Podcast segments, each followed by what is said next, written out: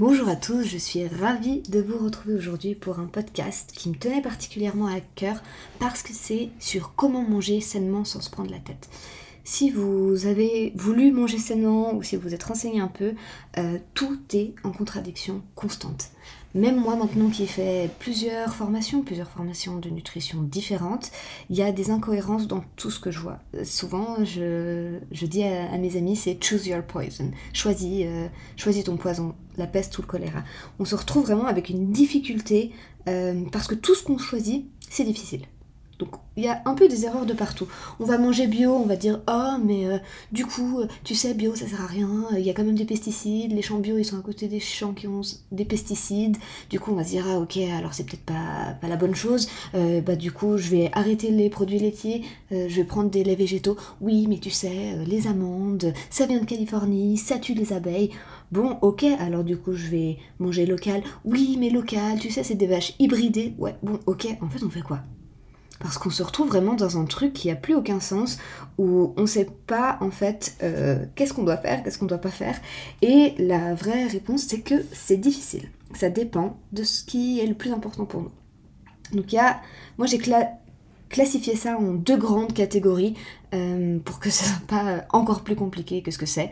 Donc premièrement, il y a la catégorie où du coup euh, on fait pas forcément attention, donc là, c'est n'importe quoi qu'on trouve en magasin la plupart du temps. Donc il y a des conservateurs, euh, il y a des agglomérants, il y a plein de choses qui sont pas du tout censées être dans de la nourriture. Et ça, pour moi, c'est vraiment la première chose à éviter. C'est pas si compliqué que ça. je vais vous donner 8 conseils. Et le premier, ce sera de manger non transformé, en tout cas 80% du temps. En fait, ce conseil, il se suffirait vraiment à lui-même. Euh, ce que j'entends par transformer, c'est tout ce qui est bah, les sauces toutes faites, les plats tout faits, les pizzas surgelées. Euh, en fait, si tu veux une pizza, va, en chercher une au resto. La pâte, elle va être faite, elle va, avec un peu de chance, il y aura du levain dedans, ce qui permet que ce soit encore plus digeste. Mais en tout cas, les pâtes, elles sont faites maison. C'est pas un truc qui reste dans, un plastique euh, au frais et qui peut durer 10 jours dans le frigo. À partir du moment où un, ingrédient peut durer autant de temps, dans le frigo ou en dehors du frigo, déjà on peut se méfier. Donc ça c'est vraiment la, première chose, c'est pas compliqué. Euh, du pain de mie, si on achète du pain, bon, dans les, dans les deux jours il est plus top quoi. Et encore, je suis gentille quand je dis deux jours, parfois c'est le lendemain. Alors pourquoi est-ce que le pain de mie, on peut le manger euh, sans aucun souci deux semaines après? Il a pas bougé, il n'y a pas de moisi, et il a du moisi des fois un mois plus tard. En fait là, c'est juste une question de bon sens. On devrait se dire mais je suis quand même pas sûre que je suis censée manger un truc qui peut euh, être euh, hors du frigo pendant aussi longtemps et ne pas pourrir. Ça, c'est vraiment le, plus facile à avoir. Euh, pareil, une, une sauce. Bon, alors, on se gave juste avec tout ce qui est les conserves et tout ce qui est dans, des pots en verre. Parce ça, on peut les garder 10 ans, 20 ans. On a retrouvé des, conserves de la guerre qui sont encore bonnes. Hein, donc, on fait juste attention à ça. Ce que je parle, c'est plutôt de ce qui est dans du plastique et qui devrait pas durer en fait autant de temps. Une autre chose, par exemple, tu veux des cookies, euh, fais des cookies.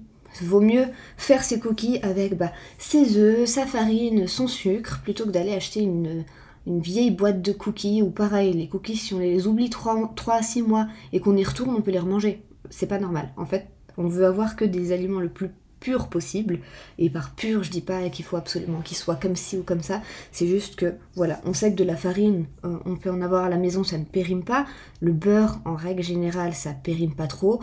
Euh, ça rancit des fois, mais si on racle, on peut le garder. Du sucre, ça périme pas. Ça prend 10 minutes à faire, on pourrait tous euh, faire ça, ça. Et oui, mais j'ai des enfants, non, non. Bah, en fait, c'est fun à faire avec les enfants. Faites avec les enfants. Donc, c'est vraiment un truc que je recommande. C'est, ça va être toujours un échange hein, de toute façon. Donc, euh, quand on va pas acheter quelque chose en magasin comme ça, bah il faudra euh, payer avec son temps. Parce que oui, bah faire des cookies c'est plus long que d'aller en acheter au magasin. Mais au final, euh, ce qu'on paye pas avec son temps maintenant, on le payera quand on sera malade. C'est ce que c'est ce que je me dis tout le temps. Je préfère me m'embêter à cuisiner maintenant que devoir être obligé de le faire parce que j'aurai un cancer dans 20 ans. Parce que c'est quand même une réalité. On a de plus en plus de cancers, plus en plus de maladies, de générations, euh, parce que justement on fait pas attention à ce qu'on mange. Donc voilà, règle numéro 1, manger non transformé la plupart du temps. C'est vraiment, voilà, en fait quand on va euh, acheter quelque chose, bah, une patate c'est une patate. On va la découper, on va la cuire. Et euh, quelle que soit la manière, ça, reste une patate, on va pas la garder 6 mois dans notre, dans notre frigo, quoi. Voilà. La deuxième chose, ça va être de faire la part belle aux légumes. C'est très simple au final. Qu'est-ce que je vais manger aujourd'hui? Bah, je vais choisir une protéine de qualité et je vais choisir un légume. Et du coup, euh, un féculent. Et la plupart de la moitié de l'assiette, idéalement, devrait être le légume. Ça amène des fibres, ça va aider pour tout ce qui est le microbiote, ça va aider pour le transit. On est quand même une quantité de femmes euh, constipées qui est alarmante. il faut savoir que du coup, tout ce qu'on garde, c'est des toxines. on est censé aller euh, à selle tous les jours, voire idéalement euh, à, chaque repas. Alors très sincèrement, je connais pas beaucoup de personnes qui, vont à chaque repas, mais tous les jours c'est assez logique. Si on va aux toilettes tous les trois jours, ça veut dire qu'on a bah, trois jours de repas qui traînent. Et autant le corps il arrive à stocker une partie, autant parfois il peut réabsorber des toxines qui sont pas censées être absorbées et qui sont pas censées traîner autant de temps. Donc faire attention à sa constipation, c'est vraiment hyper important.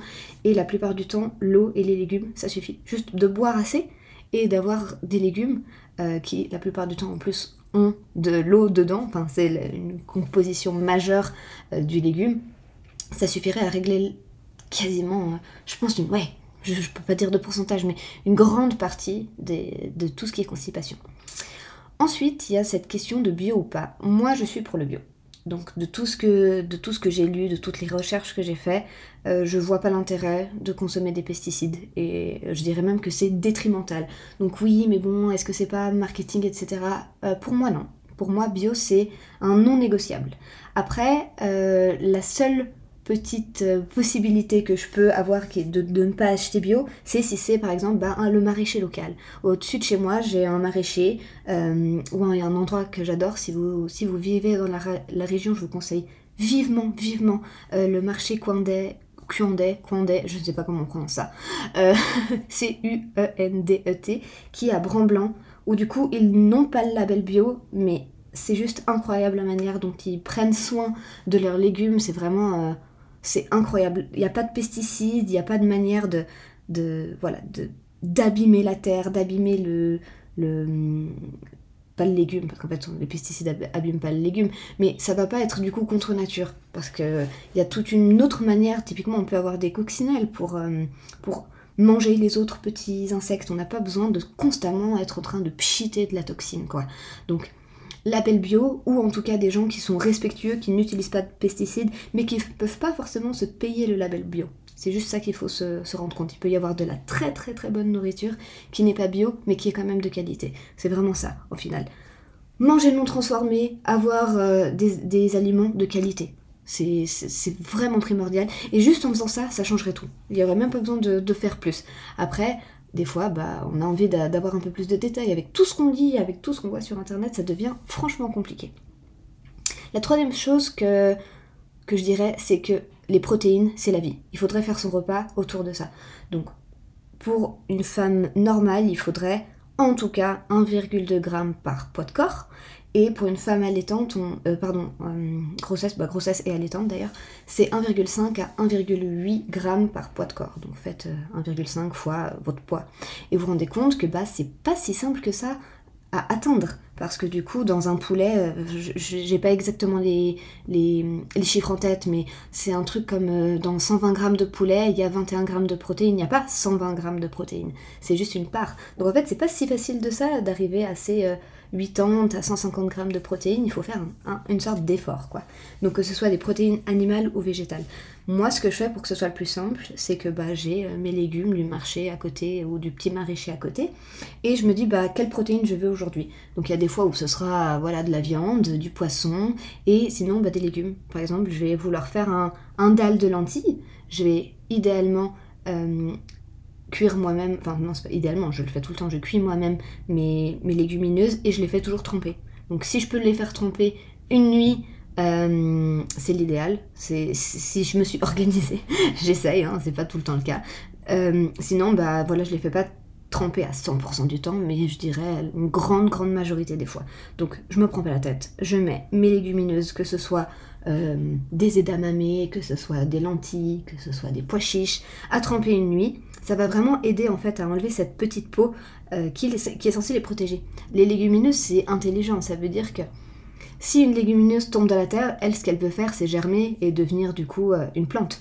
Donc en fait, n'importe quel animaux, n'importe quelle petite souris pouvait aller et manger la légumineuse, bah du coup, elle pourrait pas se reproduire. Donc elle a cette espèce de petite, euh, petite enveloppe qui, rend difficile à digérer, tout simplement. Donc c'est des protéines végétales très intéressantes, mais il faut juste savoir les cuire.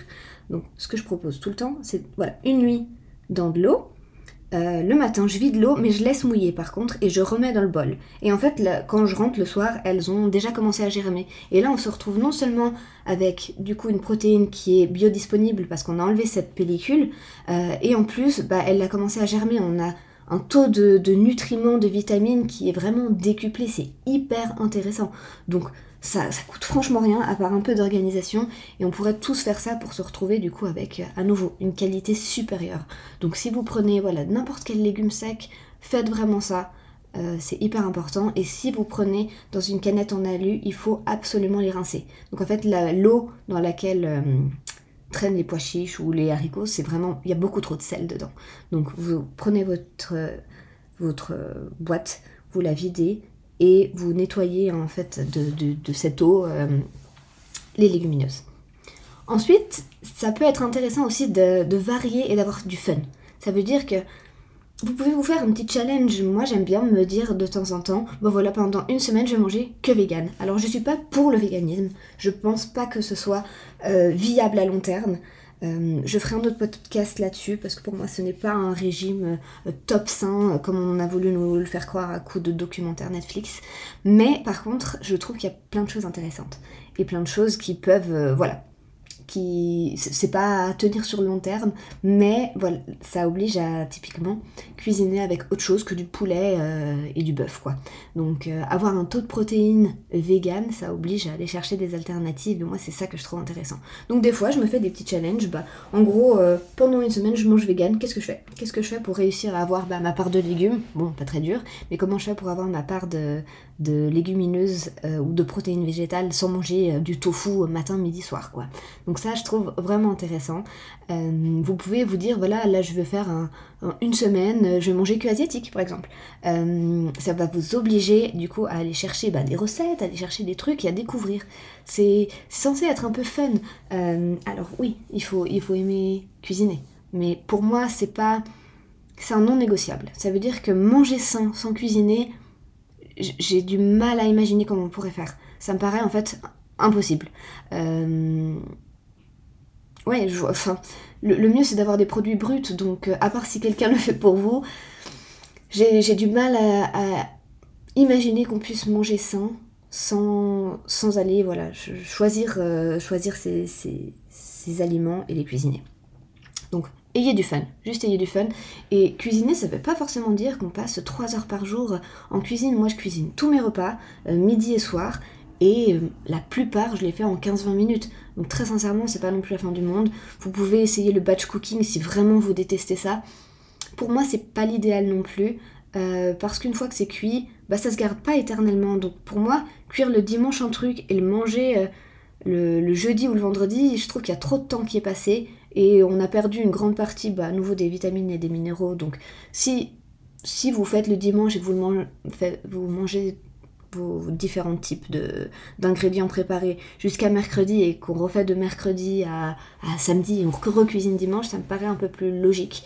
Euh, voilà, je suis pas hyper fan du fait de, de, cuisiner un truc et de le garder une semaine au frigo, quoi. C'est à, nouveau. En fait, tout ce qui tout ce qu'on fait, on ne devrait pas pouvoir le garder euh, éternellement. Si on peut le manger direct, c'est mieux. Après, voilà, je veux dire, on a tous une vie, on a tous un travail il y a des fois où, voilà, je vais faire euh, typiquement mes, lentilles, je vais penser à ça la veille, je vais en faire et je vais en faire certainement pour, euh, pour en tout cas 2-3 repas.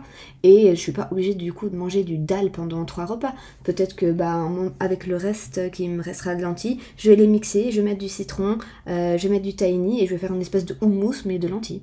Voilà, au final j'ai déjà cuisiné, ça me prend 30 secondes de mixer euh, du houmous avec du citron et du tahini et du sel. Et voilà, en fait, j'ai déjà un, apéro ou un truc comme ça. Donc, c'est juste essayer d'aller chercher et sans se prendre trop la tête.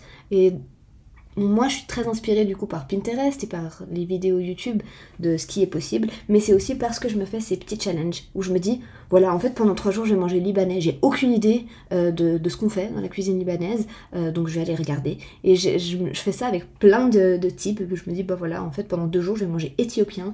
Euh, pendant trois jours, je vais manger taïwanais. Là, si je vous dis, sortez-moi un plat taïwanais, c'est pas si simple que ça. et ça oblige à aller vraiment chercher des trucs. Je me dis, mais alors, euh, j'aurais jamais pensé que ça, ça existait. Et il faut avoir du fun.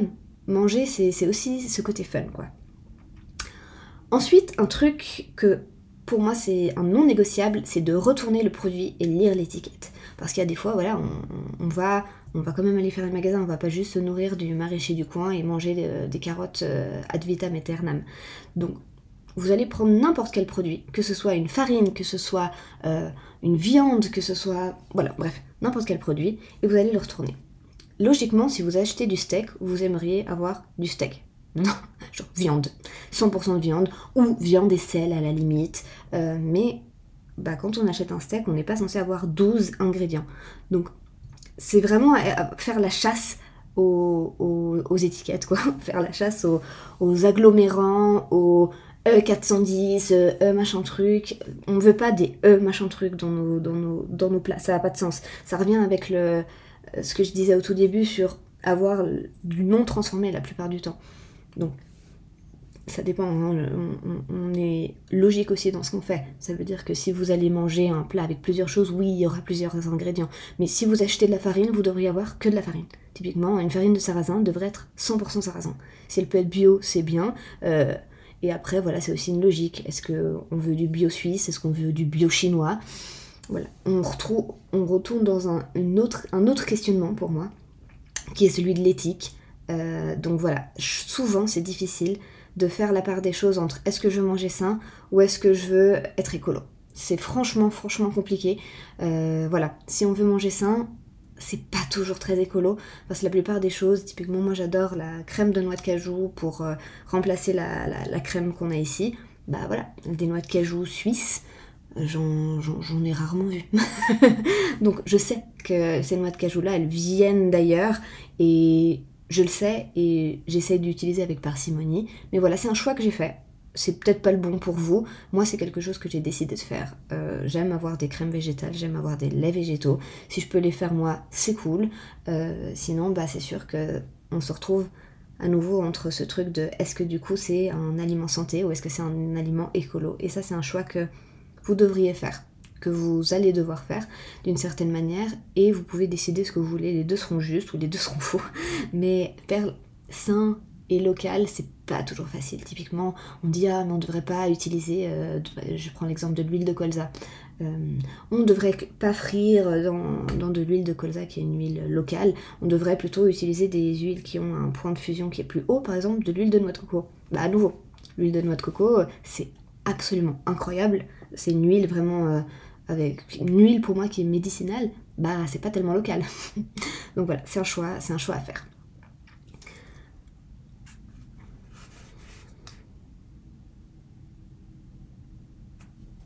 Le sixième point va être très facile à appliquer et très logique, c'est de limiter l'alcool.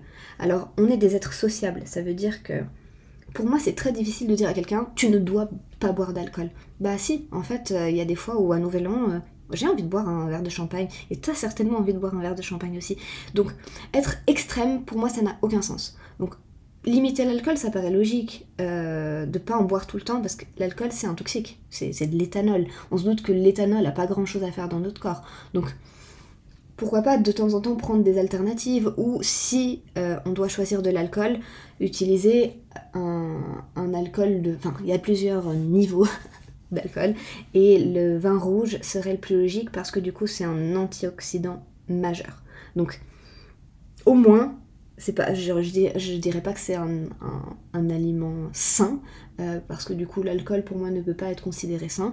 Par contre, c'est le moins pire de tous. Entre, euh, voilà, un vin rouge qui a du coup quand même des choses intéressantes dedans et euh, peut-être une vodka ou un gin, on n'est pas du tout sur le même type d'alcool. Donc pourquoi pas? Si vous voulez aller vous faire un bon resto, si vous êtes à un mariage, quoi que ce soit, bah choisissez peut-être un vin rouge ou, et, ou en fait faites-vous plaisir aussi. Parce que du coup, ce qui est chouette, c'est que si on, on, limite la plupart du temps, bah on peut se permettre du coup de se faire plaisir quand on a envie. Moi, j'ai pas envie de me dire. Euh, ah, il faut que je boive absolument un verre et c'est tout. Bah non, vu que j'en bois de toute manière pas tout le temps, bah si un jour j'ai envie de deux ou de trois verres, bah je le ferai. Donc mon corps, il arrivera à gérer parce que de toute façon, il n'est pas constamment euh, en train de se faire ce petit verre de vin. Ah, mais c'est mercredi, euh, on a vu des potes, on a, on a bu du vin, puis vendredi, il y a une soirée au resto, on a bu du vin, puis le samedi aussi, ah, et puis le dimanche, c'est euh, poulet chez mamie, et du coup, il y a du vin. Bah, en fait, on boit 4 jours sur 7. Donc là, c'est c'est dans ce sens-là que je veux dire limiter, faire juste attention. Et euh, voilà. Il faut essayer aussi de ne pas être euh, extrémiste, de, tomber dans l'orthorexie. Il y a l'anorexie que vous connaissez tous. Et l'orthorexie, c'est ce besoin justement d'être parfait. Et ça nous amène du coup directement à mon septième point. N'essayez pas d'être parfait, ça ne marchera pas. C'est vraiment un truc. Euh, c'est pas faute d'avoir essayé d'avoir la meilleure alimentation possible. Comme je vous disais, c'est trop difficile et il y a trop d'enjeux. Donc typiquement, est-ce que du coup, faut manger euh, des produits laitiers? Oui, mais bon, les produits laitiers, il y a si, il y a les hormones, les nanins, mais c'est local. Ok, et du coup, bah, on en retrouve, on retourne à ce que je vous expliquais tout à l'heure sur euh, les amandes, ça tue les abeilles. Le, cajou, bah, c'est absolument une terreur au niveau des gens qui vont la cultiver, ils perdent leurs doigts. c'est hyper compliqué, donc n'essaye pas d'être parfait. Donc, les études aussi, elles vont se contredire tout le temps. Gluten, pas gluten, produits laitiers, pas produits laitiers, animaux, pas animaux, vegan, pas vegan. Wow, euh, ça devient trop compliqué et plus on va s'y intéresser, plus les gens vont dire des choses qui se contredisent. Donc il y a aussi des modes, hein. il y a aussi... Voilà. on va prendre un exemple qui est vraiment très parlant pour moi, c'est l'histoire des œufs. Donc si vous avez une trentaine d'années par là, euh, moi quand j'étais petite, les œufs, c'était vraiment un truc, fallait faire attention, fallait pas en manger trop, le cholestérol. Les œufs, c'était la cause number one du cholestérol, et tous les gens qui avaient le cholestérol haut, euh, c'était à cause des œufs. Ben, on s'est rendu compte que pas du tout. Voilà. Donc il y a eu énormément de, tabac hein, sur ce, sur attention aux œufs. maintenant on se dit mais en fait les œufs c'est un produit d'exception. Euh, ça a tous les acides aminés, euh, vraiment au niveau de, la vitamine, des minéraux, c'est incroyable. Il y a de la choline. Euh, waouh, tout est incroyable dans l'œuf. Et en fait ça n'a aucun rapport avec le cholestérol. Et d'ailleurs le cholestérol n'est pas un problème. Wow, bah du coup c'est pas du tout ce qu'on a appris. Donc n'essayez pas d'être parfait. Euh, moi ce que je fais, et je parle de mon point de vue personnel, c'est que j'ai quand même une base de ce qu'on appelle communément le régime hypotoxique. Donc ça va être de limiter, et à nouveau j'ai pas dit interdire, je dis limiter gluten et produits laitiers. Donc comment est-ce que je fais ça? C'est pas compliqué. Je n'ai pas de gluten ni de produits laitiers à la maison. Donc si je vais faire un gâteau, je vais toujours faire une part de sarrasin. Je vais utiliser ma farine de sarrasin et euh, le problème c'est que le gluten c'est ce qui fait cette colle, c'est ce qui fait ce, côté aéré. Donc on va devoir remplacer ça par d'autres choses. Donc faire euh, un gâteau au chocolat par exemple, 100% sarrasin, vous n'arriverez pas. Ça va pas monter, ça va pas fonctionner. Donc le secret des, farines sans gluten c'est d'en mélanger plusieurs. Donc souvent je fais un riz demi-complet. J'achète même plus de farine maintenant, j'achète du riz, je mixe. Donc j'ai un bon mixeur, certes, mais du coup je me suis dit, mais en fait pourquoi je m'embête à... La dernière fois j'en avais plus, je me suis dit, mais en fait je vais juste prendre du riz et le mixer, ça fait de la farine de riz, voilà. Je peux faire de la... Euh, mélanger euh, farine de riz, farine de sarrasin, du sorgho, du teff, on a vraiment tellement, tellement de, de farine intéressante que faire juste du blé, du blé, du blé, bah moi je m'ennuie à nouveau, ça va avec euh, le point sur, euh, sur tester de nouvelles choses. Vous vous dites, bah voilà, pendant une semaine, je mange sans gluten, à quoi ça ressemble? Et vous allez découvrir un tas de choses. J'aurais jamais découvert la farine de sorgho et de euh, si j'avais pas essayé de faire des trucs sans gluten, qui sont des farines incroyables et qui donnent un goût vraiment fou au gâteau quoi. Ça donne ouais quelque chose de différent. Ou la farine de châtaigne qui donne un petit côté sucré. Il y a des dizaines et des dizaines de farines différentes et on n'est pas obligé de toujours tout faire avec du blé. Donc moi j'aime faire ça. Euh, et ça évite justement tout ce qui est les, problématiques du gluten. Je vais faire à nouveau un autre podcast là-dessus parce que je pourrais en parler pendant des heures sur le pour et le contre. Mais voilà, le gluten, on sait que, que c'est qu'il y a quelques problèmes autour de ça parce que le blé a été trop hybridé. Mais il est aussi omniprésent. Donc je me dis de toute façon je vais en manger, je suis pas cœliaque donc je vais pas être dans l'extrême, mais euh, bah, je vais forcément en manger le jour où je vais aller manger chez quelqu'un, le jour où je vais aller au restaurant. Euh, c'est des, trucs qui sont difficiles à 100% éliminé. Et si on n'est pas dans un traitement euh, précis, euh, si tout va bien, j'ai pas de problème de santé actuellement, donc je vais limiter au maximum. Mais voilà, si de temps en temps bah, je suis à, un apéro et qu'il y a une, une, flûte au fromage, bah voilà, je vais, manger parce que, à nouveau, c'est comme l'alcool, c'est des trucs que je considère exceptionnels. C'est de temps en temps, et si on n'en a pas à la maison, bah voilà. Le problème du coup avec ces aliments et ces céréales hybridées, c'est que le corps ne les reconnaît plus. Elles répondent du coup à une norme de rentabilité parce qu'il fallait du coup qu'elles soient solides, qu'elles fassent face aux intempéries. Et en fait, ça a complètement dénaturé la protéine et on, ne reconnaît plus. C'est un peu pareil pour, euh, le lait. Euh, on prend des vaches qui ont été méga hybridées, qu'on va c'est une sorte de, viol, hein, si on va regarder ça comme ça, c'est qu'on force à qu'elle soit enceinte pour pouvoir donner du lait. Mais du coup, on tue, les veaux, c'est quand même pas très. Voilà.